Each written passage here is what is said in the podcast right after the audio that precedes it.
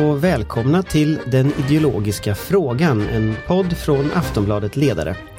Dagens gäst är född i Teheran och kom till Sverige som tioåring. Han är uppväxt i Tensta, utbildade sig till civilekonom på Handelshögskolan i Stockholm och var förbundsordförande för Ung Vänster i början av 2000-talet. Han har under flera år bott i Oslo och arbetat som debattredaktör på tidningen Klassekampen och på den fackliga tankesmedjan Manifest Analyse. Sedan 2014 sitter han i riksdagen, invald från Stockholms kommun och är arbetsmarknadspolitisk talesperson för Vänsterpartiet. Igår hotade han med att avsätta arbetsmarknadsminister Eva Nordmark om hon inte ändrar kurs om Arbetsförmedlingen. Välkommen hit, Ali Esbati. Tack så mycket. Känns det som att det är ett hot om att avsätta Eva Nordmark togs emot som ni hade tänkt er? Eh, ja, det beror på av vem, men, men eh, jag ska ju säga att eh, vi har ju inte som mål att avsätta Eva Nordmark eller någon annan minister för den delen, utan vårt mål är ju att få regeringen att ändra politik på ett område där det har blivit mer och mer uppenbart att det man har skrivit sig lite fast i, i januariöverenskommelsen med Centerpartiet är att riskerar att bli och är ett pågående haveri. Jag tänkte vi ska komma tillbaka och borra lite mer i Arbetsförmedlingen och Eva Nordmark och, och, och den frågan. Men jag tänkte börja en helt annanstans. Jag skulle börja den 22 juli 2011. Jag gick tillbaka till Läggen, alltså tidningens arkiv för att se vad Aftonbladet publicerade online den dagen.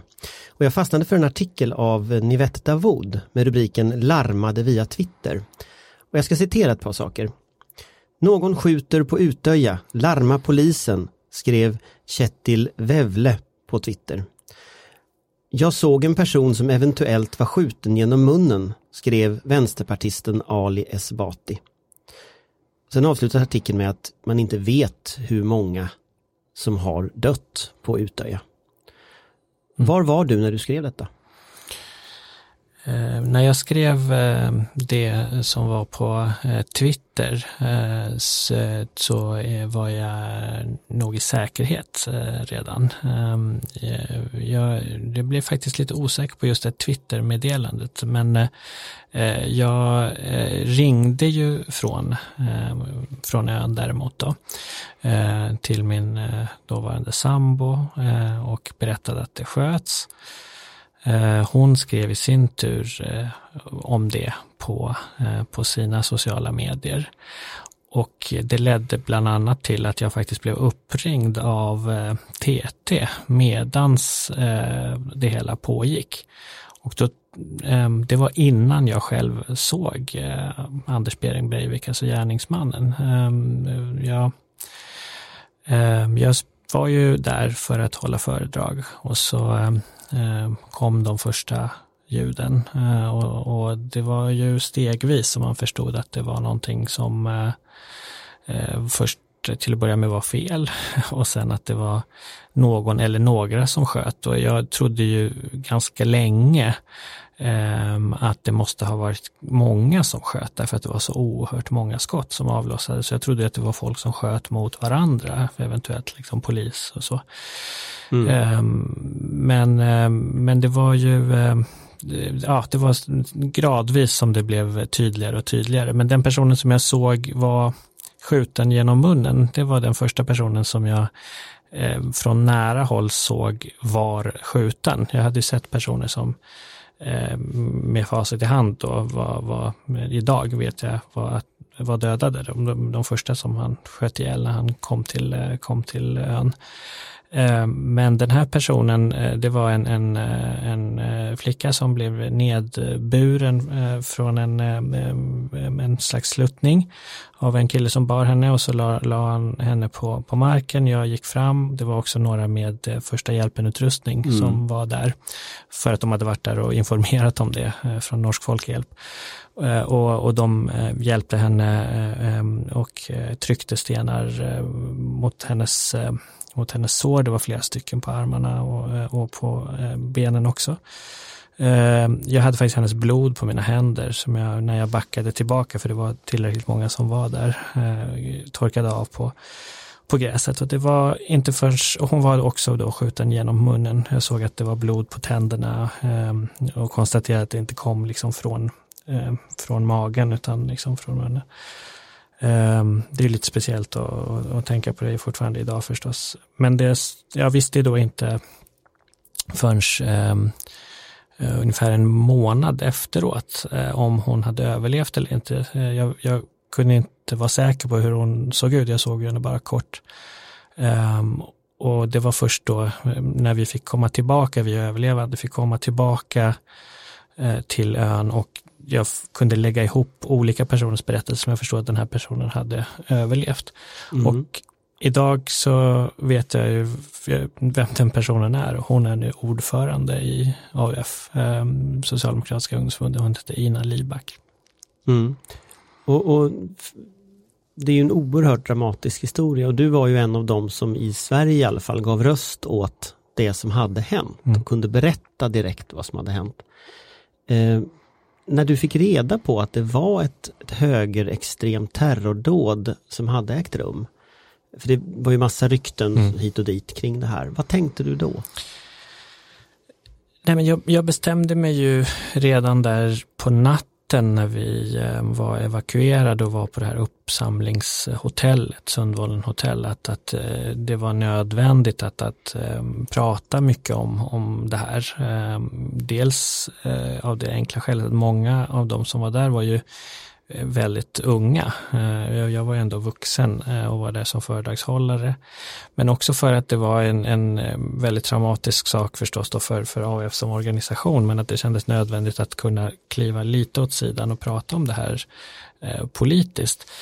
Med tanke på att det fanns en så stark drivkraft omedelbart att försöka från vissa håll då göra det här till en eh, nästan som en olyckshändelse eller ett, ett helt eh, enskilt eh, vansinnesdåd frikopplat från eh, från politiska processer och, och, politisk ideologi, vilket gör det hela mycket absurt eftersom det var så uttalat eh, politiskt. Ja, för du har ju varit väldigt kritisk både till norsk debatt, mm. du har noterat det, till svensk debatt.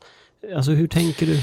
Nej, jag hade ju deltagit väldigt mycket i den politiska debatten i Norge också eh, om frågor om, om, eh, om rasism och islamofobi. Och jag upplevde åren innan väldigt starkt att det var en otroligt hetsk och eh, nästan gränslös eh, diskussion slash propaganda runt, eh, runt det här att allt möjligt var eh, ett hot från, från muslimer som skulle ta över och det var ju inte så svårt att tänka sig att det skulle också få konsekvenser men det var naturligtvis omöjligt att veta att det skulle se ut på precis det eh, sättet då. Eh, men eh, det, kändes, det kändes nödvändigt och oerhört viktigt att försöka sätta in det här i ett, i ett politiskt sammanhang. Både för att vi skulle så att säga lära oss så pass mycket så att vi kanske kunde undvika eh, eh, liknande saker i framtiden, dra ner på den temperatur som gör att en del så att säga en del eh, nötter poppar.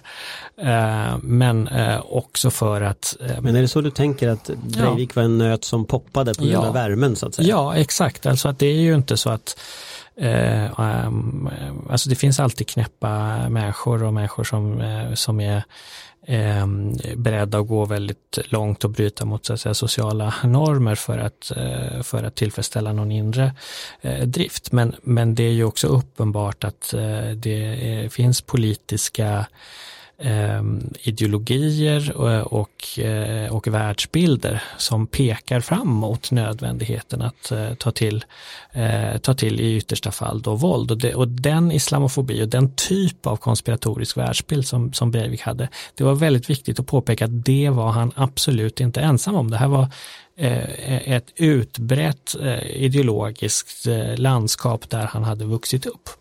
Men, men för jag tänker att jag minns för några år sedan så visade du mig en bild på en, eh, en karikatyr mm. där någon hade ritat dig som en apa. Mm. Eh, I en norsk tidning. Och då kommer jag ihåg att jag tänkte det att herregud vad skönt att så ser inte samtalsklimatet ut i Sverige. Mm. Kan jag vara så glad längre, tänker du? Eh. Skulle du kunna ritas som en apa i en svensk tidning i dagsläget? Kanske, vi, vi, det är i alla fall så att vi har, eh, jag kände ju samma sak alltså under åren i Norge, att jag kunde ändå alltid tänka att det fanns stora likheter mellan svensk och norsk politisk eh, liksom, liv på många sätt men också skillnader. Och en stor skillnad var att Sverige ändå eh, var eh, mycket anständigare och rimligare i frågor om, om, eh, om rasism och islamofobi. Att det fanns en slags liksom, grundläggande eh, motstånd mot det i mainstream i, i, i, svensk politisk debatt. Och det kan jag inte säga idag. Jag tror att utvecklingen i Sverige har gått väldigt snabbt åt eh, fel håll. Eh, vilket ju också möjlig, liksom hänger ihop med hur det politiska landskapet, eh, alltså det parlamentariska landskapet och politiska fast, landskapet beror, i övrigt har ändrats. Vad beror den glidningen på, skulle du säga? Men parlamentariskt är en sak, men, mm. men samtalet är ändå media och ledarsidor. Det är mycket annat än liksom det politiska spelet. Mm.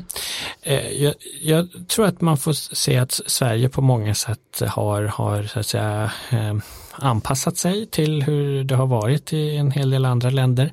Men den, den grundläggande förändringen är ju hur eh, borgerligheten i Sverige har förändrats. Alltså att det som vi kan referera till som liksom en, en vanlig borgerligheten, mainstream borgerligheten, anständig eh, borgerlighet som, som ändå eh, under hela efterkrigstiden ändå har Eh, har eh, hållit sig undan från vissa eh, linjer i sättet att uttrycka sig och, och var man, vad man bidrar till för typ av, av samtal. Att den borgerligheten har, har liksom rört på sig. Det är ett skifte där i, i både stora partier och organisationer. Och det, det, det, tror jag beror på att Eh, vi, vi har en, en politisk eh, situation efter, eh, efter eh, nyliberalismen skulle jag säga, där massa eh, samhälleliga institutioner har, har eh, försvagats, där klyftor ekonomiskt har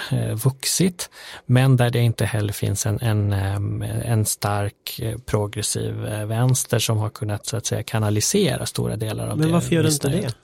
Ja, det är en bra fråga. Jag, det, det har att göra med många olika saker, men jag tror att, ehm, jag tror att liksom socialdemokratin ännu inte har, har eh, återhämtat sig och frågan om den kommer att göra det från, från eh, en del av den här centristiska eh, liksom vågen där man, där man menade att nu, nu är liksom klasskonflikten över, nu gäller det att bara rida den här vågen in i in i, eh, in i framtiden, den, alltså anpassa sig eh, till, till ett nyliberalt skifte. Eh, och, och det, gör ju, det har ju gjort att att stora delar av, av europeiska arbetarklass har varit ganska vilsen i sitt politiska, i sitt politiska sökande. Och väldigt mycket av debatten har kommit att handla om eh, kulturfrågor, om, om eh, att, att peka finger, hitta syndabockar. Och det är ju på, man ska inte säga att allt är likt eh,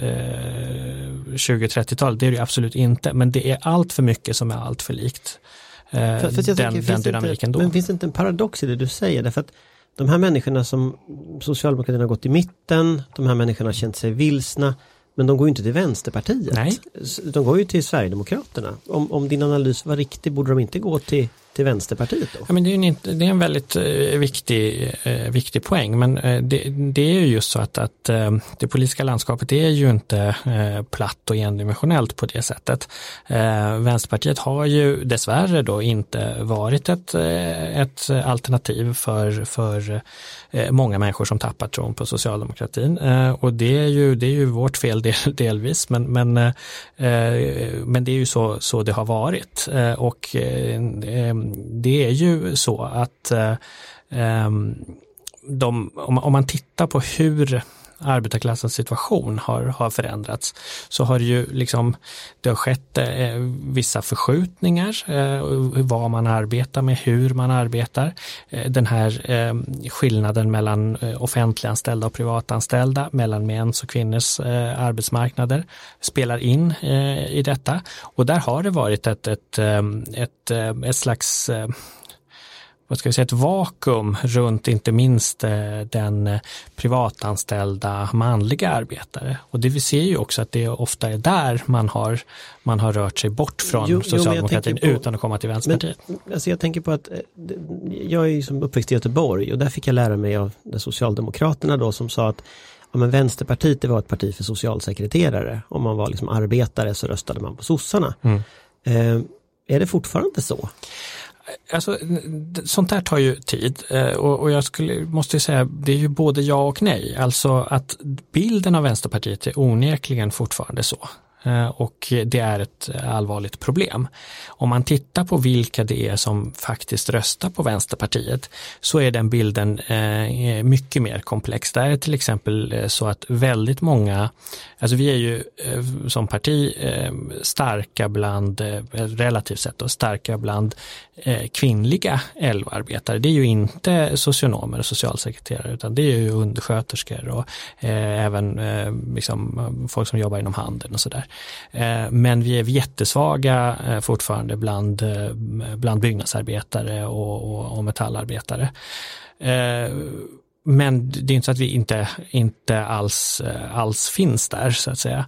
Så, så det, är ju, det är ju en mer komplex situation än så. Men, men jag tror det, det viktigaste här, det är ju att en, eh, fungerande progressiv rörelse oavsett under vilka partibaner den går måste ju kunna attrahera många väldigt olika människor och det, så har det alltid varit. Jag, jag bara säger, det, det, finns ju en, en, en, risk när man har en historiebeskrivning, man tror att förr i tiden var arbetarklassen homogen och nu är den inte det. Så var det ju absolut Men om jag ska ställa den här frågan som alla politiker avskyr, liksom, mm. hur? Om du ska liksom ge en sak som hur ska du få de där manliga byggnadsarbetarna att rösta, inte på SD utan på Vänsterpartiet? Det är en jättebra fråga och jag eh, menar att det handlar, om man ska förenkla det så mycket som möjligt, så handlar det om att ha en, en, en eh, trovärdig eh, berättelse och organisation eh, som ger hopp om förändring. Det är ju det, är det det handlar om. Och det är lättare sagt än gjort, men jag ser ju också runt om i, i, i västvärlden eh, hur det finns mer eller mindre lyckade försök eh, till att göra det. Och jag tror det finns ganska bra saker att, att titta på, inte minst när det gäller Bernie Sanders kampanj i USA. Vi kan titta på det bästa ur, ur Labour och Corbyn. Eh, vi ser det också på, på andra håll där man kan lyckats med eh, att, att säga låt oss liksom acceptera att vi, har, vi är väldigt olika, vi som kommer in här, men vi vill mer eller mindre samma sak. Fast, fast varken Corbyn eller Bernie Sanders har ju nått just vita arbetarklassmän som det här ju då i någon mening skulle handla om, eller var arbetarklass i alla fall, vad det nu är. Båda de har ju det, det är ju ett problem för både vänstern i USA och vänstern i Storbritannien. Mm. Nej, och, och, jag tror inte heller att man, man, eh, alltså jag tror det är också viktigt att tänka att uh, bara för att man har, uh, man har försvagats bland en grupp så är ju inte allt går inte ut på att vinna just den gruppen tillbaka. Kanske om man koncentrerar sig på det snarare att man, man eh, får en missförstådd och snäv bild av, av samhällsförändringarna. Däremot så, så, eh, så ser jag också, jag menar Sanders är ett exempel, att om man har ett budskap som, eh, som är inkluderande, eh, tydligt och fokuserat så kan man också vinna eh, tillbaka Eh, en hel del av, av de som man har varit, eh, alltså förlorat mest egentligen. Det finns ju ett annat sätt att skära det där på och det är ju att konstatera att det är inte längre höger-vänster som är viktigt utan det är ju kulturkriget som är viktigt. Du, du är ju skolad marxist i grunden. Eh, du kommer ju från liksom en tydlig så här, ekonomisk, ekonomisk analys eh, i, i ditt, så att säga, i det du har skrivit och det du har pratat om som så här skolad marxist, hur klarar du dig i kulturkriget när det liksom handlar om så här jul, vintermust och mm. helgskinkor och liksom det, de frågorna är uppe på dagordningen? Eh, ja, det får ju bli antidepressiva då. nej, men, eh, nej, men det är helt riktigt att det, det är, eh, det, det, är ju det som har, har eh, försvårat en, en, eh, en, eh, progressiv organisering. Men eh, jag, jag, alltså i att vara marxist innebär det också att man, man hela tiden har en, har en blick på historien. Och då vill jag upprepa det här som jag sa för en stund sedan att, att man ska inte i det här tro att, att förr i tiden så fanns det en enkel eh, enkel arbetarklass som var homogen och då kunde man liksom ha en höger-vänster-skala som liksom gav, eh, gav full pott, utan tvärtom så var det ju så att en stor del av eh, arbetarrörelsens organiseringsframgångar tidigt innebar ju att vinna ett visst typ av kulturkrig, nämligen ett kulturkrig som sa att oavsett om du är kristen eller, eller inte troende, oavsett om du jobbar som grovarbetare här eller med, med lite eh, finare saker här, så är vi en rörelse för, för oss. Eh, och det är det som vi behöver, eh, vi behöver återskapa. Eh, och, mm, men anpassat till, till nutidens eh, liksom, eh, konflikter och så. Och, och, och, och, jag menar en sak som man kan se som, som talar ändå, eh, som ändå är positivt här, det är ju att eh, om, om vi tittar på hur de här kulturfrågorna har, har spelats ut i Sverige, så, så har ju det i väldigt hög utsträckning ändå konvergerat mot att, att landa i höger-vänster ståndpunkter. Eh, efter ett tag menar du? Efter ett tag, precis. Att, att, eh, och det kan man ju tycka är liksom problematiskt om, om, om liksom klimatfrågan ska bara bli en vänsterfråga. Men det är ju, det är ju för att högern, när den, den värsta högern, när den väl ser att klimatfrågan innebär att man måste göra samhälleliga beslut, går ut i kulturkrig mot de som är mot Greta Thunberg Eh, men, men det är ju så, det är så verkligheten eh, ser ut. Så jag, vilket mm. är viktigast, att ta striden om debatten, om problemformuleringsprivilegiet, om att sluta prata vintermust eller liksom sakpolitiskt? Jag, jag, tror att det är omöjligt att skilja de sakerna från varandra, men det är definitivt möjligt att, att inse att, att eh, om debatten handlar om vintermust bara, så kommer vi på vår kant eh, att förlora. Det tror jag. Jag tänker att vi ska gå vidare till en annan fråga, för jag lovar att vi ska komma tillbaka till misstroendeförklaringen med Neva Nordmark. Eh, och ni hotar ju att fälla en minister som bara suttit i drygt två månader tillsammans med SD. Eh, och, och, hur tänker ni nu? Mm. Nej men vi eh, tänker ju på Arbetsförmedlingen och vi tänker på den politiska verkligheten. Det här är ju en fråga där vi verkligen har vi har drivit eh, och debatterat de frågorna redan före valet i, i, i kritik mot, mot eh, de borgerliga partierna som då pratade om att lägga ner Arbetsförmedlingen. Vi har begärt all liksom, aktuell debatt, vi har KU-anmält, vi har eh, tagit upp det i utskottet och, och, nu är vi här där vi har, eh, där vi har sagt att vi inte vill fälla en minister men att vi kan tänka oss att uh, göra det om Fast ni har hotat ändrar. med det? Absolut, ja, med det igår. självklart och det, det står jag ju hundraprocentigt för att, att uh, vi kan komma i en situation där, där vi röstar för ett, ett misstroende och det är ju för att man ska inse att man måste ändra politiken. Men ni har inte tillräckligt många röster för att lägga ett misstroende? Nej, och då Så kommer ni kommer att behöva samarbeta med, Precis. med Moderaterna eller mm. SD eller KD? Vi kommer inte att, vi, vi kommer inte att prata med SD eller, eller ha några samtal med dem. Eh, det, Men ni måste ha några röster till? Absolut, och vi har, ju, vi har ju sagt det också öppet på presskonferensen att vi kommer i så fall att, att eh, vända oss till Moderaterna för att lämna in en sån misstroendeförklaring. Men grunden här är ju att Socialdemokraterna eh, har, eller regeringen, nu glömmer jag bort MP ibland, det är lätt hänt. Regeringen har, har skrivit fast sig i, ett, eh, eh, en januariöverenskommelse med Centern och Liberalerna. Och jag, jag, det är klart jag förstår att man måste, eh, man måste reglera sin relation till de här partierna på något sätt. Men man kan inte tro att bara för att man, de har en överenskommelse så måste alla säga att eh, ja, okej okay då. Utan vi har ju sagt från allra första början att vi kommer göra det vi kan för att stoppa innehållet till det avtalet om det är dålig politik. Och i det här fallet är det riktigt dålig politik. Men, men då måste jag fråga, hur stoppar ni innehållet i januariavtalet genom att fälla Eva Nordmark? Jo, eh, genom att eh, självklart... Vad ändras i januariavtalet av att ni fäller Eva Nordmark? Det som händer om vi skulle komma till en punkt att vi fäller Eva Nordmark, det är att det vore högst otänkbart att eh, regeringen Löfven eh, skulle bara fortsätta exakt som om ingenting hade hänt. Det, kommer, det, är inte en så, det är inte så det fungerar. Och vi såg ju också under förra mandatperioden att det fanns flera hot om eh, misstroende från olika håll som ledde till en, en politisk förändring när det gällde, när det gällde olika skatter. Som där, där, när Men förra mandatperioden mm. fanns det inget januariavtal? Nej, förra mandatperioden fanns det ett budgetsamarbete mellan Socialdemokraterna Eh, och, och Miljöpartiet och Vänsterpartiet. Förra mandatperioden fanns det budgetförslag som lades eh, eller planerades att läggas som behövde ändras. Jag förstår att det finns ett januariavtal.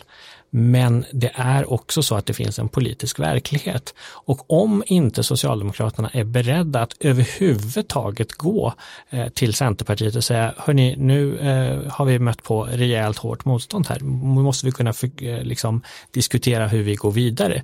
Ja, då vet jag inte vad det är för typ av relation man tänker sig ha till Centerpartiet. Men, men, men vi kan i... inte betrakta januariavtalet eh, som en slags liksom, eh, liksom stenar skickade från nej, Moses. Nej, men det är väl ingen som tror, tror, eller någon tror uppenbarligen det, har jag sett på Twitter. Mm. Men, men om man bortser från det så är det väl ingen som tror det. Eh, däremot så är ju frågan, eh, det finns ju i januariavtalet en tydlig skrivning om att Vänsterpartiet inte ska ha inflytande. Mm. Eh, vilket ju innebär att om man går till Centerpartiet och säger det som du säger, då bryter man ju januariavtalet. Mm. Eh, först måste jag säga att stenarna skickades av Gud, bara så ingen tror att jag missförstår, jag trodde att det var Moses själv som hade skrivit stenarna i förra, det är viktigt. Eh, jo, eh, det... En källfråga där, källfråga, precis. Kom, stentavlorna kom. Precis, e- enligt, eh, enligt eh, hoppar den källorna. delen. Vi hoppar den delen. Jo, eh, vad heter det, nej men det, är klart att det är så, men vi var ju också väldigt tydliga i samband med att vi till sist landade i att avstå i omröstningen om, om Stefan Löfven som statsminister, att det var det eh, som vi gjorde, det vill säga vi avstod i omröstningen om Stefan Löfven. Vi accepterar ju inte på något sätt, eller vi gav inga löften om att följa upp innehållet i, i 73-punktsprogrammet som vi inte ingår i och inte har förhandlat. Och eh, den punkten om att Vänsterpartiet inte ska ha inflytande, där hade vi till och med direkta samtal med, eh, med Stefan Löfven och det kom ju också, gjordes ju olika utfästelser men, om men att jag, det, jag, det där Jag har faktiskt tittat gäller. på den där pressträffen mm. som, mm. som Jonas Sjöstedt hade då. Mm. Och Jonas Sjöstedt har ju två röda linjer säger han. Mm. Det är ju lagen om anställningsskydd och reformen av den eller förstörelsen av den. Mm. Eh, eller förändringarna i den. Och det är eh, marknadshyror. Eh, så att ni hade två röda linjer ni gick in i mandatperioden med. Mm. Men Arbetsförmedlingen var ingen röd linje.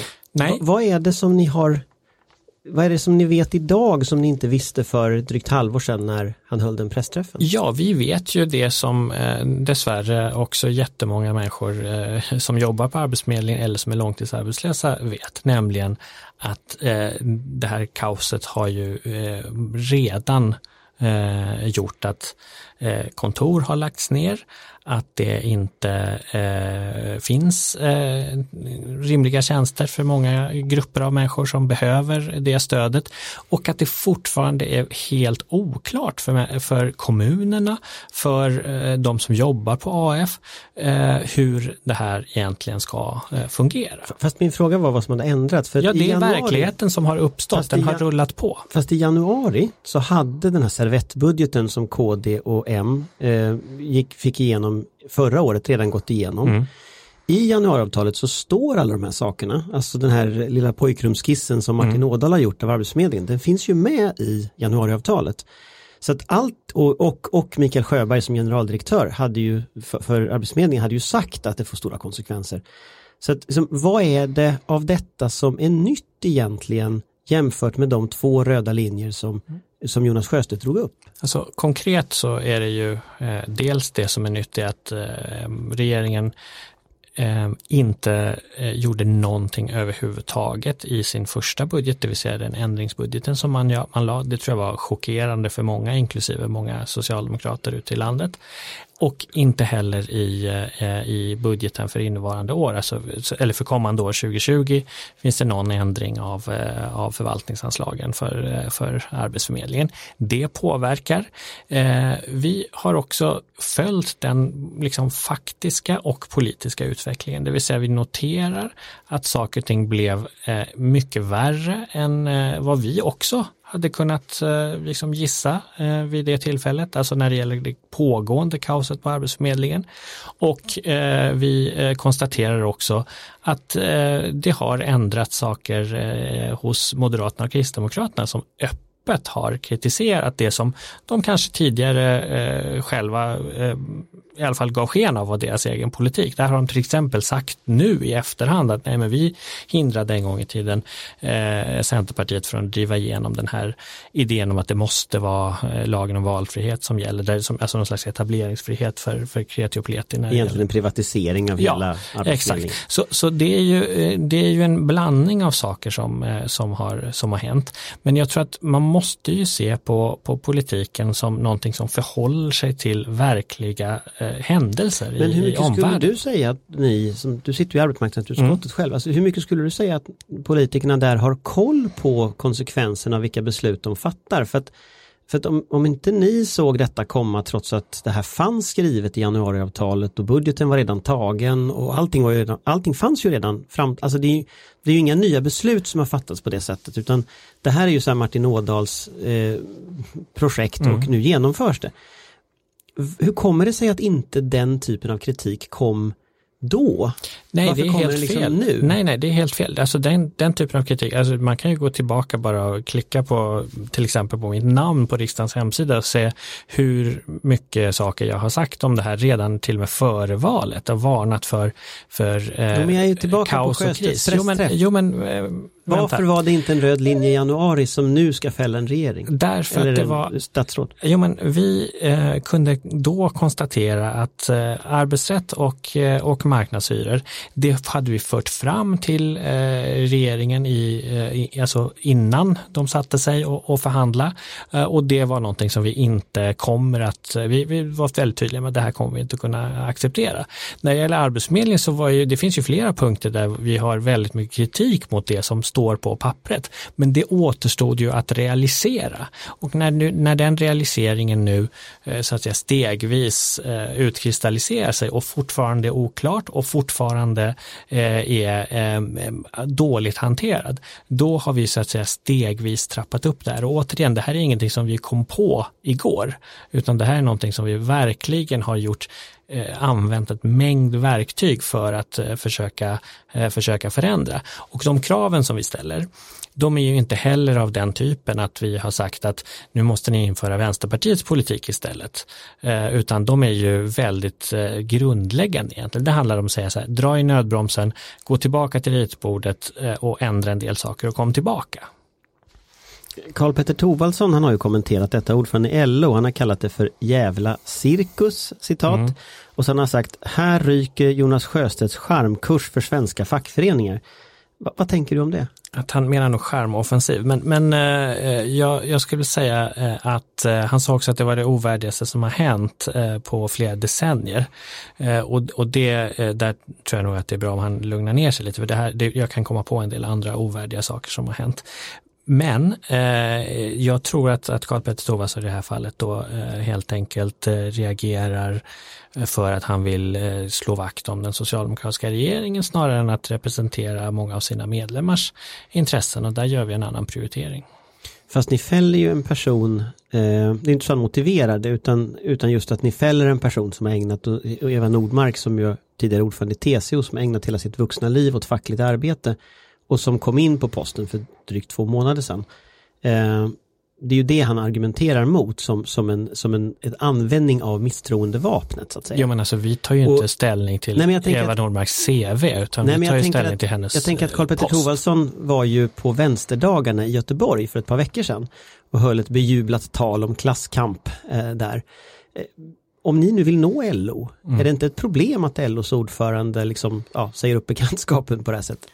Alltså, eh, det är möjligt att det är, men vi har ju inte velat nå Karl Petter Thorvaldsson specifikt, även om jag har mycket stor respekt för honom. Vi har ju velat eh, påpeka att eh, vi behöver samlas för, att, för att driva viktiga frågor framåt och att många av våra medlemmar är medlemmar i LO-förbund och att vår politik är i riksdagen och på andra ställen är i överensstämmelse med det som många LO-förbund också formellt har, har ställt sig bakom. Så det här är lite en fråga om att vi, vi står för den politiken som vi står för. Samma dag som vi hade den här presskonferensen publicerades ju en artikel där eh, folk från Kommunal gick ut och sa snälla stoppa eh, den här eh, kaotiska förändringen av, av Arbetsförmedlingen. Det är ju det vi också säger, bara det att vi använder också de verktyg som står oss till buds. Jo men då kommer man ju tillbaka till egentligen min sista fundering här. Det är ju om de här verktygen ska leda till någon förändring. För jag kan ju se två vägar ur det här spontant. Den ena vägen är ju att Eva Nordmark avgår och att någon annan arbetsmarknadsminister kommer istället. Eh, och den andra är ju att regeringen avgår, att man ställer kabinettsfråga på detta. Vad gör ni om Stefan Löfven ställer kabinettsfråga och säger att om inte jag får utse mina egna ministrar, då får regeringen avgå? Vi är ju inte där. Och eh, jag vill ändå påpeka att eh, eh, vi har inte ställt kabinettsfråga på det här men vi har sagt att vi, vi menar att regeringen måste värdera måste värdera innehållet i den här politiken högre än att, eh, att slaviskt hålla sig fast vid en överenskommelse med Centerpartiet. Det är egentligen det vi säger. Vi kräver att regeringen gör mer för att få Centerpartiet att anpassa sig till verkligheten. Och eh, i, i, det viktigaste är att man så att säga räddar eh, Arbetsförmedlingen från kaos och, eh, och kris. Men ni förfogar ju inte över detta, så frågan är ju vad gör ni om det är så att sossarna säger att avtal gäller? Ryan Reynolds here from Mint Mobile. With the price of just about everything going up during inflation, we thought we'd bring our prices down. So to help us, we brought in a reverse auctioneer, which is apparently a thing. Mint Mobile unlimited premium wireless. Ready to get 30, 30, bit to get 30, bit to get 20, 20, 20, bit to get 20, 20, bit to get 15, 15, 15, 15 just 15 bucks a month. So, Give it a try at mintmobile.com/switch. slash $45 up front for 3 months plus taxes and fees. Promo rate for new customers for limited time. Unlimited more than 40 gigabytes per month slows. Full terms at mintmobile.com. Ja, men då säger vi att eh, eh vi, är tillbaka på samma punkt. Alltså att vi får ju naturligtvis värdera den situationen då. Men jag har väldigt svårt att se att Stefan Löfven är beredd att avgå på frågan om att genomföra en privatisering av Arbetsförmedlingen. Det får han men han svara kanske, på. Han kanske utser en ny arbetsmarknadsminister, ska ni avsätta den också då? Nej, men då får vi ju eh, se om han eh, är så eh, inne på att genomföra den här privatiseringen, att han säger att vi låtsas som att ingenting just hände. Det har inte hänt förut i alla fall i, i svensk politisk historia, att man har, man har tänkt att en, en förflyttning av en minister på basis av riksdagens krav ändå ska följas upp med att för, för, föra precis samma politik. Man kan också tillägga att det aldrig hänt i riksdagens historia att en minister eh, har fått en misstroendeförklaring mot sig efter två månader utan att ha gjort något fel. Så att det etableras ju en ny praxis och jämför man med Stefan Löfven förra mandatperioden eh, när Peter Hultqvist till exempel var hotad av misstroendevotum eller denna mandatperiod när Annika Strandhäll eller Morgan Johansson har hotats då har ju han helt enkelt varit ganska hård. Mm, eh, men, men låt mig då säga att också i de fallen, så, eh, alltså när det gäller Peter Hultqvist så var vi ju tydliga med att vi skulle inte stödja ett sånt misstroendeförklaring. Vi stödde inte heller misstroendeförklaring för bara några veckor sedan mot Morgan Johansson, trots att vi har jättemycket kritik mot Morgan Johanssons politiska inriktning. Men jag menar att det är ett fel av eh, sittande arbetsmarknadsminister att inte agera för att styra myndigheten Arbetsförmedlingen. Det ligger i eh, den sittande ministerns ansvarsområde oavsett om hon har suttit två månader eller fyra. Jag tänker på, eh, jag ska byta ämne lite, för jag brukar lyssna på S-tal på första maj. Ehm, och de senaste åren så har partiets företrädare väldigt ofta berättat om en massa bra reformer. Man har haft som tema så här bra saker man har gjort. Det har varit glasögonbidrag, det har varit bättre tandvård till barn och gamla, gratis medicin till barn och så vidare. Och De här reformerna var ju egentligen era förslag från början, även om de marknadsförs i första majtal på ett, ett eh, mycket trevligt S-sätt. Om ni hade haft kvar ett budgetsamarbete med Socialdemokraterna idag, vad skulle stått på den önskelistan? Ja, eh, det hade först och främst hade varit mer pengar till kommuner och landsting eh, väsentligt mycket mer pengar till kommuner och landsting. Nu pratar vi 10-20 miljarders klassen eh, liksom årligen. Um, och det är det som vi också har presenterat i vår, vårt alternativa budget. Utöver det så handlar det om eh, investeringar i, eh, i eh, en del av den fysiska infrastrukturen, alltså järnvägsunderhåll och bygga ut järnvägen. Um, och eh, det handlar om att eh, satsa på eh, ordentliga modeller för eh, att säkra kompetensförsörjning framöver. Vi har ett stort problem idag eh, med att vi dels har för få människor som jobbar på många ställen inom välfärden, äldreomsorgen, eh, eh sjukvården Eh, skolan eh, fläckvis. Men också att eh, det inte eh, finns eh, tillräckligt många att anställa på en gång heller. Alltså även om man skulle ge jättemycket mer pengar till kommunen så skulle det inte omedelbart lösa kompetensförsörjningsproblem. Så man måste göra bägge de sakerna. Hur har du tänkt finansiera det? Ja, vi eh, lägger fram det väldigt tydligt i vår, vår budget och den situation som råder idag i Sverige är ganska märklig att staten har jättemycket pengar eh, medan eh, kommunerna har en, en, eh, en kronisk eh, brist på resurser som innebär att man både gör nedskärningar och på en del håll eh, några skattehöjningar också. Så det, det, är en stark omfördelning av, av resurser mellan, eh, mellan stat och, och, kommuner som, som behöver ske och vi behöver ha en annan skattepolitik. Sverige är ju idag något av ett skatteparadis när det gäller eh, kapitalbeskattning.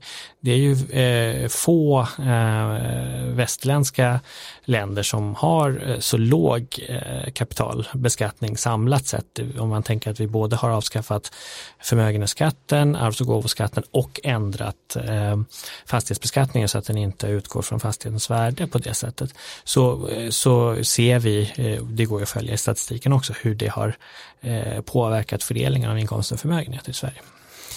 Jag ska inte riktigt låta det komma undan med så här budgetregelverk och den där typen av saker. Så, vi, har, vi har sedan 2006 haft en högermajoritet i Sveriges riksdag. Eh, och om givet då att du vill både höja skatter och öka utgifter. Hur ska du åstadkomma det när, ja det är väl sex av tio riksdagsledamöter nu som ligger liksom till höger om mitten? Ja, men vi, du inledde ju hela din frågeställning med att se hur vi skulle, eh, vad vi skulle vilja göra mer av jämför, alltså, eh, med utgångspunkt i vad vi faktiskt gjorde förra mandatperioden. Så att jag tror ju men jag tänker rösterna räcker inte. Eh, eller längre? Ja, det skulle det ju ha gjort om borgerligheten eh, accepterade eh, att vi kunde ha ett valresultat som var på, på det sättet samma som förra gången. Det vill säga att det fanns en, alltså att S och MP eh, var större än, än allianspartierna. Men nu gick inte det åt få i hamn eftersom Moderaterna och Kristdemokraterna hade börjat glida åt att acceptera eh, att, att agera med SD som, eh, som, eh, som, mm, som stöd. Då. Eh, jag, jag, är fullt eh, övertygad om, och det är bara att titta på också andra länder, Norge, närliggande exempel, att det, eh, att det ligger i korten att det är fullt möjligt att få en, en rödgrön majoritet eh, igen om, man, om man har en, en, en, en tydlig politik för det och, och kämpa för det. Men även om man inte får det på precis det sättet eh, så tror jag att, att eh, verkligheten ställer ju en del nya frågor. Jag tror det finns många långt in i borgerliga led som också förstår att eh, eh, dagens underfinansiering av kommunerna får negativa, negativa effekter. Så jag tror att vi behöver ha också ett annat politiskt samtal i Sverige och där tror jag tyvärr att eh, socialdemokratin idag, i alla fall i regeringsställning, är en bromskloss för det samtalet snarare än någon som skulle underlätta det samtalet. Det rör ju på sig runt om i det eh, svårt sargade partiet men, men eh, det jag tror vi behöver mycket mer alltså, av den diskussionen. När jag hör dig så påminner det mycket om en av, av våra, våra krönikörer på Aftonbladets ledarsida, Daniel Suhonen, mm. eh, som ju argumenterar ungefär på samma sätt. Vad, vad skulle du säga skiljer dig egentligen från en vänstersosse eh, när du argumenterar så här? Ja, vi är ju med i lite olika partier men, men eh, jag, är, jag är jätteglad om vi kan få eh, fler som, eh, som låter som mig eller om fler som låter som någon annan som låter som mig. Så, så, eh, men vad är liksom skillnaden egentligen? För, att, för att det är ju en liksom reformistisk, förhandla, pragmatisk liksom, ja, jag, är, jag har ju till och med rent eh, fysiskt suttit och fört de förhandlingarna under, under förra mandatperioden så jag tycker tycker det är jättebra om vi kan ha en, en bred, eh, bred vänster som samlar sig runt en, en eh, strategi för att reformera och utveckla välfärden. Så där finns det ingen, ingen stor skillnad. Jag, jag, och jag vill folk eh, hålla fast vid att det ska ske genom Socialdemokratiska partiet. Jag hellre det än att man inte gör någonting. Eh, sen har jag, sen har jag sett att vi har kanske, vi har kanske en del olika syn på det här med Eh, med eh, om, om det, det är jättemycket upplåning som behövs eller om det är andra saker som, som krävs. Jag tror vi både behöver ha en investeringspolitik där man eh, kanske går lite ifrån de mest strikta eh, delarna av dagens budget, eh, budgetregelverk. Men, och där någonstans går det isär? Ja, det är, en, det är en teknisk fråga delvis, men, men det är också viktigt att komma ihåg att man kommer inte runt frågan om beskattning, därför att hur mycket man än liksom lånar för att göra höghastighetståg eller så, så är det, är det skattenivån som i hög utsträckning eh, avgör fördelningen mellan privat och offentlig konsumtion. Eh, och det är den eh, delen, alltså att vi gör fler saker tillsammans och att det offentliga ska få skina och växa. Det kräver Finns det någon gräns för skatterna uppåt? Eh, nej, lika lite som det finns det neråt, eller neråt kanske är 0 procent men, men det, är inte, det är inte en relevant diskussion tror jag, utan vi kan ju konstatera att vi idag har lägre eh, skattenivå än på 90-talet till exempel och det ger eh, effekter i, i fördelningen mellan, mellan offentlig och privat konsumtion. Men om du ska sätta en tidpunkt när skattenivån var liksom lagom? Nej, jag, går det att göra? Nej, det går inte att göra därför att det är klart att om vi hade haft 90-talets eh, skattenivå på 40-talet så hade det varit helt crazy. För då var inte välfärden utbyggd på det sättet och eh, då skulle skatterna bara gå till, till försvaret till exempel. Då. Eh, så att det hänger ihop med både ägandestrukturen och vad det offentliga gör. Men det finns ju någonting ekonomer kallar för Baumholls som egentligen inte är dilemma utan det bara handlar om att tjänster som kräver eh, mycket folk behöver också ta en större andel av den samlade ekonomin. Och när de tjänsterna genomförs offentligt, då behöver det fixas genom, eh, genom eh, skatter. Hade det varit så att det offentliga hade ägt eh, all varuproduktion så hade vi inte behövt ha, eh, behövt ha så höga skatter. Men, men då hade det varit andra som hade klagat på det. Så att, Jo, men jag tänker att det finns en hel del andra kan klaga. Jag ville borra lite det här med skillnaden till vänstersossen, men de är ju ganska tydliga på just det området. Om man, om man glider över till ekonomisk politik lite mer. Jag, jag tänker att, att en fråga som ni har lyft fram och som finns diskuterat ganska mycket är det här med Green New Deal mm. och, och liksom frågan om miljö och, och hur det förhåller sig till det ekonomiska systemet. Eh, och ganska många inom vänstern argumenterar ju just utifrån den frågeställningen, hur ska man bygga ett ekonomiskt system som är mm. hållbart?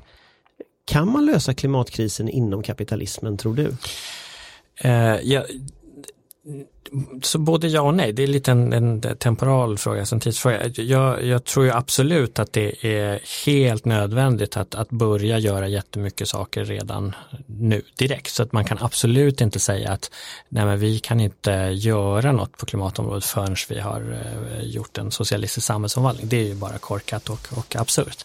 Eh, men, men det är klart att eh, många av våra problem med att som samhälle kunna lösa eh, synliga och tydliga klimatproblem kommer sig av att vi har eh, låst fast oss i vissa typer av, en viss typ av kapitalistisk exploateringsekonomi eh, där, där fossila bränslen spelar en jättestor roll men där också ehm, eh, tillväxtbegreppet är väldigt kopplat till eh, till eh, ökad produktion av, av, av, av materiella varor så, så, så, eller expansion går alltså liksom rent kon konkret så pratar man ju ibland om en extraktivistisk ekonomi ja. som ju bygger på att ta ut råvaror och då framförallt olja. Mm. Och, och, och, då är ju kapitalismen driven av fossila bränslen. Mm, precis. Går det att ha kvar? Går den kapitalismen att ha kvar? Nej, det, det menar jag att det, det gör det inte. Eh, sen är ju frågan liksom hur, eh, hur man eh, Eh, Eh, vi ser ju att det finns liksom inre motsättningar också bland eh, krafter som, som så att säga, satsar väldigt mycket på eh, att, att behålla och öka det fossila beroendet och andra som tänker sig att man ska finna affärsmöjligheter i en omvandling. Och, och där finns det en mängd olika liksom allianser och så som kan, som kan uppstå. Men jag tror att det är helt nödvändigt att vi inser att eh, den här fantasin om, om marknaden som ett slags väsen som bara anpassar allting till, till eh, prissignaler, den kommer att inte kunna leda till att vi räddar planeten. Den kommer att kunna leda till tvärtom mycket, mycket allvarliga sociala eh, problem eh, kopplade till skenande eh, klimatproblem. I Vänsterpartiet Sverige kommer vi att ha ekonomisk tillväxt? Ja, alltså i betydelsen att vi ökar produktiviteten, vi blir smartare och bättre på att genomföra saker att det kan synas i statistiken, eh, det tror jag. Eh, men jag tror absolut att i Vänsterpartiets eh, Sverige så kommer vi att ha en helt annan typ av syn på vad tillväxt är och vad som så att säga um, vad som sätts som styråra för den ekonomiska politiken och vad som sätts som liksom viktigt att uppnå innan man kan gå vidare till andra mål. Men vad ska du ha för styråra för att styra den ekonomiska politiken mot hållbarhet i så fall? Ja, alltså till exempel att eh, man inte ska göra så att massa folk dör runt om i världen. Eh, eller det är att eh, havsnivå... Ja, precis. Hur? Eh, jo, men, men till exempel så att man, eh, eh, man minskar det fossila beroendet, att man säger att, sätter upp som mål att, att kunna behålla mobilitet för människor, men då inte på ett sådant sätt så, så att eh, koldioxidutsläppen eh, är ohållbara. Det vill säga i det fallet att bygga system för både, eh, både transport energiförsörjning, boende, sådana liksom basala samhälleliga funktioner som har till syfte att, att, att klara ett antal eh, högt ställda miljökrav. Om du på en skala från statens roll marknadens roll eller individens roll skulle placera in vem som ska skapa de där systemen. Mm. Var någonstans hamnar liksom den typen av saker som industri, eh, energiförsörjning, oljebolagen som finns idag som ju står mycket för infrastrukturen mm. för, för eh, produktion och transporter och så vidare. Mm. Var hamnar de? Du hamnar väldigt mycket på statens sidan, men det betyder inte att staten ska så att säga eh, göra allting eller äga allting utan väldigt mycket av, av statens roll tror jag är och kommer att vara, behöva vara att så att säga förhindra eh, marknadsmekanismer för att paja eh, saker. Att istället så att säga öppna, om, om du tänker till exempel forskning och utveckling till exempel, där finns det ju, eh, där är det ju jätteviktigt att liksom mänsklig nyfikenhet och viljan att lösa problem får eh, en, en eh, större roll och ibland är det på bekostnad av att det är eh, profitmöjligheter på kort sikt som blir styrande för vilken forskning som så att Vinst säga, alltså? Ja, som, vilken forskning det är som, som får möjlighet att, att operationaliseras bli till faktiska, faktiska satsningar. Och det där har ju, vi har ju redan förlorat massa tid när det gäller alltså, solenergi, när det gäller eh, omvandling av, av energislag, alltså utbyggnaden av, av eh, förnybart därför att eh, det, de eh, som idag har, sitter på pengarna och makten väldigt mycket lutar sig på, på, på det fossila och då den, den typen av saker, där behöver staten ingripa för att ändra de ekvationerna. Det är ju ganska stora förändringar när det gäller ekonomiskt system, mm. privat mm. ägande, samhällsekonomi i stort som en avslutning bara om, om just den frågan. Tror du att det demokratiska systemet som det ser ut idag kan hantera en övergång till en sån ekonomi? Jag, jag, tror att vi behöver en fördjupad eh, demokrati och jag tror att vi behöver slå vakt om eh, våra demokratiska beslut eh, för att kunna göra en, en, bra övergång. Därför att alternativet till det eh, eh är ju att eh, eh, alltså den här, om vi får en mer auktoritär utveckling, då kommer det ju inte vara en auktoritär utveckling som går ut på att, att eh, va, lösa problemen för, för människor, utan det kommer vara en auktoritär utveckling som går hand i hand med den starkes rätt, som idag i hög grad är baserad på ekonomisk makt. Så jag ser framför mig eh, en eh, en ganska allvarlig konflikt mellan idéer om att hantera klimatproblemen genom att helt enkelt eh, dra hårdare gränser och bygga högre murar eh, kontra att se att vi har enorma möjligheter eh, i världen. Eh, vi, har, vi sitter på massa resurser, vi sitter på massa kunskaper, vi kan göra jättehäftiga och bra saker tillsammans om vi har, eh, om vi ser till så att det är allmänintresset som får, eh, som får eh, råda. Avslutningsvis så tänkte jag vi skulle prata lite om Vänsterpartiet. Mm. det är ju inte bara sossarna som då och då är i kris. Eh, det pågår ju en liten diskussion under ytan i alla fall. Den bubblar ut ibland i flamman och lite här och var kring att det kommer ju en tid när Jonas Sjöstedt kommer att avgå.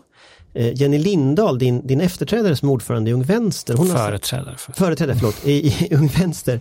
Eh, har beskrivit det som att om det händer, eller när det händer, eh, när det händer är väl riktigt uttryckt, antagligen ingen sitter för evigt, så finns det tre olika inriktningar som skulle kunna vara aktuella för Vänsterpartiet i framtiden.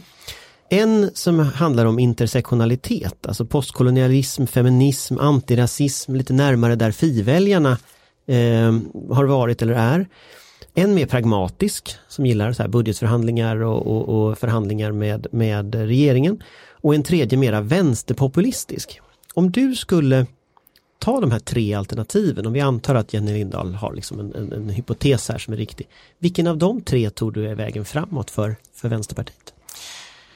Eh, nej men eh, jag tror att vi håller på med precis de, de frågorna när vi pratar om vår, eh, vår eh, framtid men, men jag tror eh, de, båda de två eh, sistnämnda sakerna är jätteviktiga. Att vi behöver ha både mer vänsterpopulism och mer pragmatism. Jag tror det är fullt är. Är avskrivna? Friväljarna finns ju nästan inte, de är väldigt, väldigt få.